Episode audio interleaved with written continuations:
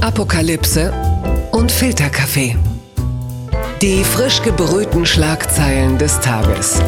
Mit Mickey Beisenherz. Einen wunderschönen Montagmorgen und herzlich willkommen zu Apokalypse und Filterkaffee, das News Omelette. Und auch heute blicken wir ein bisschen auf die Schlagzeilen und Meldungen des Tages. Was ist interessant? Was ist von Gesprächswert? Was berührt uns? Und ich als emotional kalter Mensch kann das ja gar nicht beurteilen. Aber bei mir ist die Frau meines Herzens, der News-Waschbär. Guten Morgen, Niki Hassania. Guten Morgen, Mickey. Guten Morgen, Niki. Niki, hast du schon mitbekommen, Darth Vader ist tot? Ja, ne? Und es ist wieder Wasser auf die Mühlen der AfD. Der Mann hat immer eine Maske getragen und trotzdem, ne, die ganzen billigen Gags, das ist wirklich, ist mir fast peinlich, aber ja. Das ist ja, David Prowse heißt übrigens der Mann, der unter dem Darth Vader Kostüm war. Der ist jetzt also im Bild dann wirklich gefühlt nur 4 Minuten war. Ja. Also als er einmal die Maske abbekommen hat und dann auf dem Fest mit den Ewoks auch zu sehen als Geist. Ja. Aber eigentlich der Hauptakteur des Ganzen war doch James Earl Jones. Die Stimme von Darth Vader. Genau. Ja, David Prowse war im Grunde nur der Körper, weil er an die 2 Meter war. Und auch da und können wir es nicht genau wissen. Alles hätte unter diesem schwarzen Kostüm sein können. Ja, das Perfide an der ganzen Geschichte ist ja das, was du gerade gesagt hast, stimmt noch nicht mal, weil als er nämlich in dem entscheidenden Moment die Maske abnimmt mal, ist es noch mal jemand anders gewesen. Das war auch das, war nicht er. Weil sich dann der Regisseur noch dagegen entschieden hat und gesagt hat, nee, du bist wirklich nur der Körper hier. Jetzt aber eine Frage, wenn James Earl Jones irgendwas zustoßen sollte, Gott bewahre, was sagt man dann über ihn? Also ist dann Darth Vader nochmal? Ja. Okay. Ja. Aber er hat ja noch eine andere Legacy. This is CNN. Das ist ja seine Stimme. Ja, und das bringt uns, also mit CNN können wir uns noch nicht vergleichen. Da müssen wir eine andere Überleitung finden. Ah ja, wie kommen wir jetzt von Todesstern zur AfD? Naja. Ich dachte, du wärst längst tot. Also politisch, und das gilt natürlich für Jörg Meuthen, aber er zappelt noch. Der Spiegel berichtet über den AfD-Bundesparteitag, Lagerkampf in Kalkar. AfD-Chef Jörg Meuthen ist einem Missbilligungsantrag entgangen, doch die Aussprache in Kalkar zeigte, wie tief der Riss in der Partei ist. Es ist so, dass die AfD eigentlich ein Sozialpapier verabschieden wollte. Das erste Rentenkonzept seit der Gründung 2013. Das ist auch gelungen, aber so richtig hängen geblieben ist das nicht. Denn es ging viel mehr darum, dass Jörg Meuthen eine vielbeachtete Rede auf dem AfD-Parteitag gehalten hatte und dort sehr viele Menschen gegen sich aufgebracht hatte. Er kritisierte halt eben den rechten Teil der Partei, was auch immer das ist.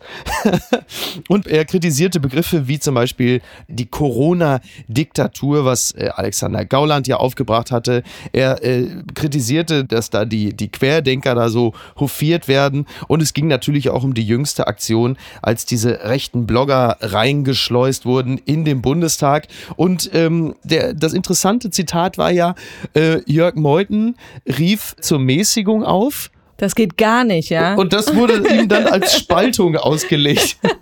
Das fand ich irgendwie schön. Hast du auch die Bilder gesehen? Höcke mit Schramme im Gesicht, dann hier dieser Lukassen mit Pflaster am Kinn, Gauland muss mit Nasenbluten ins Krankenhaus. Ich habe erst gedacht, Andreas Kalbitz sei doch noch zum Hallo sagen vorbeigekommen. Das war echt so The Walking Dead so ein bisschen, wie die da aussahen. Aber ich fand ja viel interessanter, wo das Ganze stattfand. Können wir über diese Stadt, diesen Themenpark sprechen? Ja. In Kalkar, dieses, also quasi ein AKW, was auch nie wirklich in Betrieb war. Ich meine, Verstrahlte waren dann trotzdem dort reichlich da. Und es ist dann jetzt dann stattdessen da ein Vergnügungspark, also Wunderland. Ja, da war ein Karussell und so ein Riesenrad und so. Das ist so creepy. Und ich habe mir einfach nur gedacht, warum habe ich davon noch nie gehört? Da machen wir unseren nächsten Trip hin, wenn alles wieder geöffnet hat. Es ist so ein bisschen wie diese Bilder aus Pripyat, damals die Stadt, die dann in der Nähe von Tschernobyl war, als dann quasi in einer Nacht- und Nebelaktion alle Leute da weg mussten.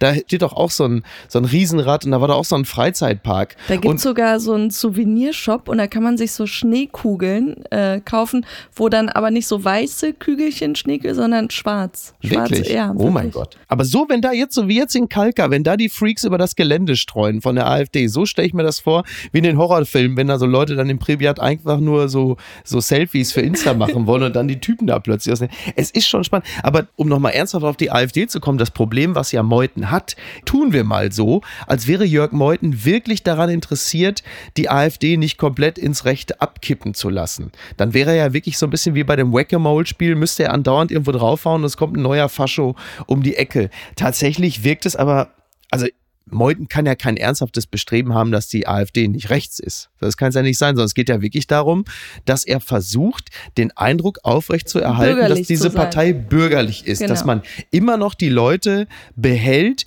die sich immer noch und vor allen Dingen auch ihren Verwandten, auch Familienfeinden, jetzt gerade an Weihnachten wieder vormachen wollen, man wählt da ja eigentlich die Professorenpartei. Mhm. Das heißt, wenn dieser Teil, der bürgerliche Teil, komplett weg ist, dann ist es halt wirklich full-blown NPD 2.0 und dann bleiben sie halt bei diesen 7%, die sie jetzt gerade haben, weil dann natürlich sich der ein oder andere wirklich zu fein ist, die Faschos zu wählen. Aber es ist doch längst zu spät, oder? Also wie du sagst, wenn man nur das letzte Jahr verfolgt, was für Akteure da ans Licht kamen, da denkt man sich, es ist spät, wechsel die Partei und gib dich als geläuterter, keine Ahnung, FDP? Ja, also das ist schon schwierig. Ja, und man hat natürlich auch Angst vor dem Verfassungsschutz, denn wenn es irgendwann heißt, der Verfassungsschutz beobachtet uns, dann bist du wirklich mit beiden Beinen. Weil es mit der NPD und dem Verbot so gut geklappt hat. Ja, ich glaube, an so eine Partei wagen die sich echt nicht ran. Also ja, wobei das Problem bei der NPD war ja wirklich, dass sie so klein gewesen ist, dass sie keine Gefährdung für den Staat dargestellt hat. Daran ist es auch in erster Linie gescheitert. Die AfD ist ja zahlenmäßig etwas besser aufgestellt. Noch. Also wir werden es mal sehen. Gauland hat ja übrigens gesagt, dass man sich jetzt gegen den Verfassungsschutz wehren muss, dass man den Verfassungsschutz bekämpfen muss, hat er jetzt gerade gesagt. Das ist auch interessant. Er ist auch ein bisschen seit dem Maßen vom Verfassungsschutz weg ist, klingt Gauland auch so ein bisschen wie die beleidigte Ex, die jetzt das ist, wir gucken nachher erstmal, gucken uns mal dieses Maskottchen von diesem Wunderland an, das es da gibt. Das ist nämlich Kerni, das lustige Maskottchen. Dahin. Ja, wir gehen dahin. Wir müssen da. Wir warten aber eben noch, bis die anderen weg sind. Ansonsten muss man, also dieser Parteitag, ich sag mal, wenn ich ältere, ramponierte Herren sehen will, da hätte ich auch den Kampf Tyson gegen Jones gucken können, aber gut, egal. Die Schlagzeile des Tages kommt von der Tagesschau. Reizwort Lastenteilung. Es geht um die Corona-Kosten und den Streit. Die Corona-Ausfallhilfen kosten den Bund Milliarden. Die Länder sollen sich beteiligen, fordert unter anderem Unionsfraktionschef Brinkhaus. Viele Ministerpräsidenten wehren sich. Sie leisteten bereits einen erheblichen Beitrag. Ja, jetzt kommt natürlich dieses Thema auf, weil immer mehr deutlich wird, dass halt eben dieser Lockdown Light oder nenn es den Freizeit-Lockdown oder Freizeit-Shutdown oder whatever, oder kannst du auch Kulturbremse nennen, es gibt viele Möglichkeiten, dass das halt eben nicht im Januar abgeschlossen ist. Und das bedeutet natürlich, dass das einfach sehr, sehr teuer wird. Angela Merkel hat ja schon mal etwas anklingen lassen im Sinne von, dass man sich das jetzt auch nicht ewig leisten kann mit diesen Hilfen. Nur dann muss man im Umkehrschluss sagen, solange wie ihr alles dicht macht, also diese Gastronomiebereiche, diese einzelnen Branchen, werdet ihr natürlich auch Zahlungen leisten müssen. Und dann blicken wir ein bisschen auf das Jahr 21 und stellen fest, huch, da sind ja Landtagswahlen, da ist ja eine Bundestagswahl. Also es wird ganz lange Geld geben, zumindest bis zur nächsten Wahl. Genau. Um es mit den Worten des großen Philosophen Rolf Zukowski zu sagen, Januar, Februar, März, April, die Schuldenuhr steht. Dafür kriegt man dann aber auch so ein bisschen jetzt Applaus vom Kabarettpublikum, ne, oder? Ja. Den Gag verkaufe ich jetzt noch an Mann Sieber. Das ist ein bisschen, bis Mittwoch geht da noch was. Übrigens war doch jetzt letzte Woche, gab es doch den 1 Millionsten Covid-Erkrankten in Deutschland. Hat ja eigentlich wie früher der millionste Gastarbeiter eine Mofa oder so eine CD von Xavier Naidoo oder ein veganes Kochbuch von Attila Hildmann. Wir konnten ihre Lungenflüge retten. Das ist der Gewinn. Herzlichen Glückwunsch. Ach Gott, ja. Es ist aber tatsächlich, also ernst, in Berlin ist ja immer noch der Inzidenzwert, liegt ja über 200 und jetzt gibt es ja die ersten Aufnahmestopps in Berliner Krankenhäusern, weil die halt nicht hinterherkommen. Da bist du nämlich genau in dem Bereich, dass das Personal fehlt. Jetzt entspannt sich die Lage wohl leicht gerade, aber da kommen wir natürlich dann genau hin. Ich meine, du musst es anhören, Aufnahmestopps in Krankenhäusern. Das ist genau die Situation, die wir eigentlich vermeiden wollten. Aber können wir kurz nochmal zu den Corona-Hilfen, wie siehst du das denn? Weil ich verstehe die Argumentation dieses auf dem Rücken der nächsten Generation und so. Aber gerade da denke ich mir, ja, wenn ihr den Eltern von heute alles wegnehmt, dass sie an der Armutsgrenze dann irgendwie leben müssen, dann werden die Kinder auch wirklich mit ganz anderen Schäden aufwachsen. Klar, du hast ja gar keine andere Chance, als jetzt entsprechend die Leute dann auch ein bisschen durchzufinanzieren. Vor allen Dingen, weil es ja auch darum geht, dass die Leute das mittragen müssen. So. Also ja, und so zu tun, als würde es jetzt noch ewig so weitergehen, wenn man da wirklich jetzt auch von Impfstoffen spricht, da denke ich mir, jetzt das eine Jahr könnt ihr noch Geld Das eine Jahr? Das ganzes Jahr? Ganzes Jahr halt. Oh Gott, oh Gott. Naja, wir blicken alle hoffnungsvoll in den März und dann wird ja alles viel besser. Und um nochmal Winfried Kretschmann zu zitieren, jetzt warten wir nochmal, jetzt haben wir bald den Impfstoff bekommen. Ich sage ganz ernst gemeint, danke Merkel. Ja. Verlierer des Tages. Laut The Guardian, Trump supporter who gave $2.5 million to fight election fraud wants money back. Businessman Frederick Ashelman sues pro-Trump election ethics group, citing disappointing results of effort to expose cheating.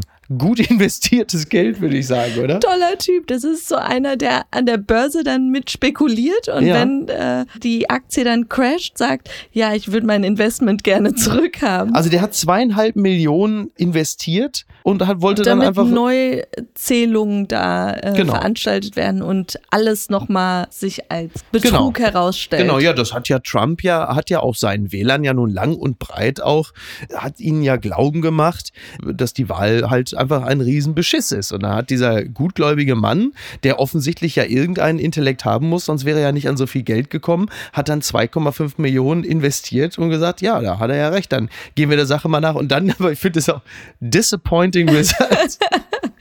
Ich finde aber auch so großartig, dass die ihm dann gesagt haben, ja, wir geben dir 1 Million zurück. Er sagt, nein, ich will 2,5, ich will mein ganzes Geld bitte zurückhaben. Ja, warum sollte er auch anders ticken als der Mann, für den er sich da so eingesetzt hat? Übrigens, der Mann, für den er sich so eingesetzt hat, tickt ja wirklich genauso. Also der Spiegel schreibt, US-Präsidentschaftswahl, Trump verliert nach Neuauszählung in Wisconsin noch höher. 3 Millionen Dollar in Vorkasse zahlte Donald Trumps Wahlkampfteam für eine Neuauszählung der Stimmen in Wisconsin. Doch anders als vom noch Präsidenten erhofft, wächst Joe Bidens Vorsprung sogar. Das ist so ein bisschen wie Andy Scheuer hierzulande, der ja Geld investiert hat, ich glaube auch in Anwälte und irgendwelche Studien, die belegen sollten, dass also seine ganze Mautgeschichte, dass diese 500 Millionen, die es uns kosten wird, dass das Quatsch ist. Und das hat dann nochmal zusätzliche Millionen gekostet. Das hat mich so ein bisschen daran erinnert. Ich würde aber gerne dieses Selbstbewusstsein und Selbstvertrauen haben, so viel Geld in etwas zu investieren, wo du weißt, es ist aussichtslos. So die intelligentesten Menschen sagen auf allen Sendern, da ist nichts zu holen. Give it up. Ja. Richter, die Republikaner selbst eingesetzt haben, kommen zum Ergebnis, nein, no merits. Also so wirklich hat keinen Halt die Anklage abgewiesen. Ja. Und dieses Selbstbewusstsein zu sagen, nee, ich zahle da nochmal $3 Millionen ein, da wird schon irgendwas noch rausspringen. Ja, aber ich glaube, es ist wirklich schon Wahlkampfpropaganda. Ich glaube, es geht wirklich nur darum, den größtmöglichen Einsatz zu zeigen, um den Eindruck zu zementieren, da hat der Mann einen Punkt und er kann es einfach, ich meine, wir kennen ja auch das amerikanische Rechtssystem, auch dem werden vielleicht nicht alle Amerikaner vorher getraut haben. Und dass wirklich man den Leuten den Eindruck vermittelt, hier kämpft einer, aber er scheitert an diesem korrupten System und wenn er 2024 wieder antritt, dann unterstützen wir ihn, weil er 2020 beschissen wurde. Ich glaube, was wir hier erleben, ist nicht ein Akt von Dummheit, sondern es ist jetzt schon klassische Wahlkampfpropaganda. Aber an der Stelle muss man dann sagen, wie dumm ist das? Weil es stehen ja jetzt Senatswahlen an, also in Georgia und in noch einem Bundesland und jetzt hilft Trump da ja auch mit Wahlkampf zu machen für die republikanischen Kandidaten und ruft auf, kommt zur Wahl, geht wählen und da denke ich mir so als Republikaner, are you shitting me so? Ja. Nach der Pleite, wie das abgelaufen ist, dem System traue ich nicht und deshalb glaube ich, ist das am Ende echt so ein Schneiden ins eigene Fleisch, hoffentlich. Das hat mich überrascht.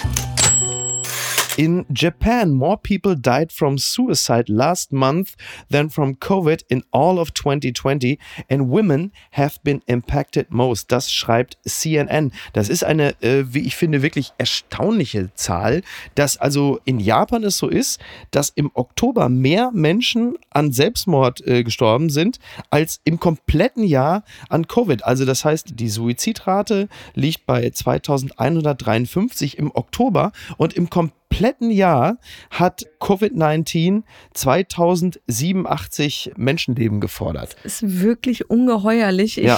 Ich fand auch ganz interessant, die Frau, von der da auch ja so eine Art Erfahrungsbericht steht, die erzählt dann auch, dass sie 4 Versuche schon hinter sich habe und und sagt dann auch nochmal, dass in ihrem Land, in Japan, eigentlich noch nicht mal so ein Lockdown richtig war wie in anderen Ländern und dass die Länder, die einen Lockdown hatten, wahrscheinlich echt mit genauso hohen Zahlen demnächst auch rechnen können. Wo man jetzt aber auch sagen muss, Selbstmord, dieser Akt an sich, hat in europäischen Ländern, in westlichen, christlich geprägte Kultur, eine andere Bedeutung als in Japan, wo es wirklich auch als ehrenvoller Akt teilweise auch angesehen wird. Aber die Zahlen sind schon echt gruselig und ich war auch echt erschrocken, dass auf meiner Google-Suche ein Eintrag bei Wikipedia ist Suicide in Japan. Also es hat so einen richtig langen Eintrag und da hast du unter anderem auch wirklich die Rubrik Suicide Sites and Hotspots. Wahnsinn. So, wo du denkst, irre. Ja. Echt. Es ist wohl so, dass, also was eine Erklärung ist, dass Frauen in Japan zum Beispiel mehr arbeiten, also so als Teilzeitkräfte, im Hotel, im Foodservice oder im Verkauf und wo dann halt doch mehr Menschen ihren Job verloren haben. Ähnliches habe ich letztens noch gelesen über Südkorea. Das heißt, dass also die Arbeitslosigkeit jetzt auch tatsächlich auch Corona-bedingt bei Frauen dann einfach höher ist und dass das dann wiederum mit dazu beiträgt, dass dort die Selbstmordrate steigt. Also, die übertreffen sogar wohl noch die Zahlen Japans. Ja, das ist wirklich extrem. Aber auch Zugang zu Therapie, also dass psychische Erkrankungen in asiatischen Ländern nicht so thematisiert werden wie bei uns. Also da sind wir auch auf jeden Fall im Vorteil. Ja, bei uns wird ja mittlerweile wesentlich mehr darüber gesprochen, auch unter anderem auch darüber, dass das auch jetzt natürlich in Zeiten des Lockdown Light und jetzt in Kombination mit November, dunkler Jahreszeit, natürlich auch, dass die Depressionen wieder heftiger werden oder Menschen mit einer Disposition, dass sie jetzt eher zur Depression neigen, was auch damit zu tun hat, dass natürlich die sozialen Kontakte eingeschränkt sind, viel mehr aber auch, dass Gewohnheiten wegfallen. Also, dass man in Cafés geht, dass man Sport treibt oder halt einfach einen geregelten Alltag hat. Oder anders, man kann jetzt seinen schlechten Gewohnheiten noch viel eher nachgehen als vorher. Gewinner des Tages. Ein ganz anderes Thema vom Tagesspiegel. Kunden flüchten auf Tische und Stühle. Wildschwein randaliert im Kaufhaus in Dinslaken. Eine Wildschweinattacke hat in einem Kaufhaus in NRW Panik ausgelöst und beträchtlichen Schaden verursacht. Ein Video zeigt es auf seinem Weg durch Dinslaken. Ja, ein randalierendes Wildschwein am Samstag in einem Kaufhaus in Dinslaken. Mit Laptops abgehauen, oder? Nee, ja, ich sag mal, mehr Panik in Dinslakener Kaufhäusern gab es eigentlich nur bei Autogrammstunden vom Wendler. Du weißt, dass der Wendler auf Dienstag kommt. Ich wollte gerade sagen, da hat er noch sein schönes Haus gehabt. Ja, das ist natürlich mittlerweile stand auch zum Verkauf, ist ja völlig klar. Ich habe, genau, weil du das gerade sagst, ich hatte auch gedacht, dass das Wildschwein vielleicht den Apple Store gesucht hat, weil das Notebook nicht mehr funktioniert. Es ist wirklich. Das Wildschwein hat übrigens das Weite gesucht und wurde später letztmalig an einem Waldstück gesichtet. Also für das Wildschwein ist die Geschichte gut gelaufen, ist ja auch nicht so schlecht. Die gute Nachricht des Tages kommt von RTL.de. Romain Grosjean kann schon wieder scherzen und lachen. Romain Grosjean meldet sich aus dem Krankenhaus. 6 Stunden nach dem schweren Feuerunfall beim Bahrain-GP hat sich der von Schutzengeln geküsste Romain Grosjean aus dem Krankenhaus gemeldet. Mir geht es gut, sagte der Haas-Pilot, dessen Hände dick bandagiert sind. Es war wirklich ein unfassbarer Unfall, wie der Kerl da in die Mauer gebrettert ist. Dann gab es eine riesige Explosion und der Kerl steigt vergleichsweise ja, unverletzt aus dem Feuerball. Wirklich, ja. Und daran kann man natürlich sehr gut erkennen, a, wie gut die Autos mittlerweile sind und wie sicher sie sind und andererseits, wie gut auch die Schutzanzüge sind. Das ist ja unglaublich. Ich meine, du weißt natürlich, was mich an dieser ganzen Sache am meisten schockiert hat gestern, oder? Was? Ja, das natürlich wegen des Formel-1-Rennens Frauke Ludowig ausgefallen ist. Exklusiv. Ja, aber explosiv lief doch. Das ist wirklich eine Unverschämtheit. Einfach nur traurig, dass solche Gags hier dann... Der Kerl ist fast in den Flammen umgekommen und wir machen direkt. Twitter. 280 Zeichen Wahnsinn. Der Tatort trendete gestern, denn gestern wurde dann groß gefeiert. 50 Jahre Tatort und... mir bedeutet Tatort auch so viel wie... Ich habe keine einzige Folge gesehen. Ich weiß nur, dass alle immer am Tag danach meckern im Internet, wie scheiße es doch wieder war. Und ich denke mir so schlimm kann es nicht sein, dass man doch jeden Sonntag dem Ganzen noch eine Chance gibt. Ja. Und ich finde die Titelmusik ganz toll, muss ich gestehen. Wirklich, von Klaus Doldinger, ja. Ach komm, ich finde... Die hat irgendwie sowas nostalgisch Schönes.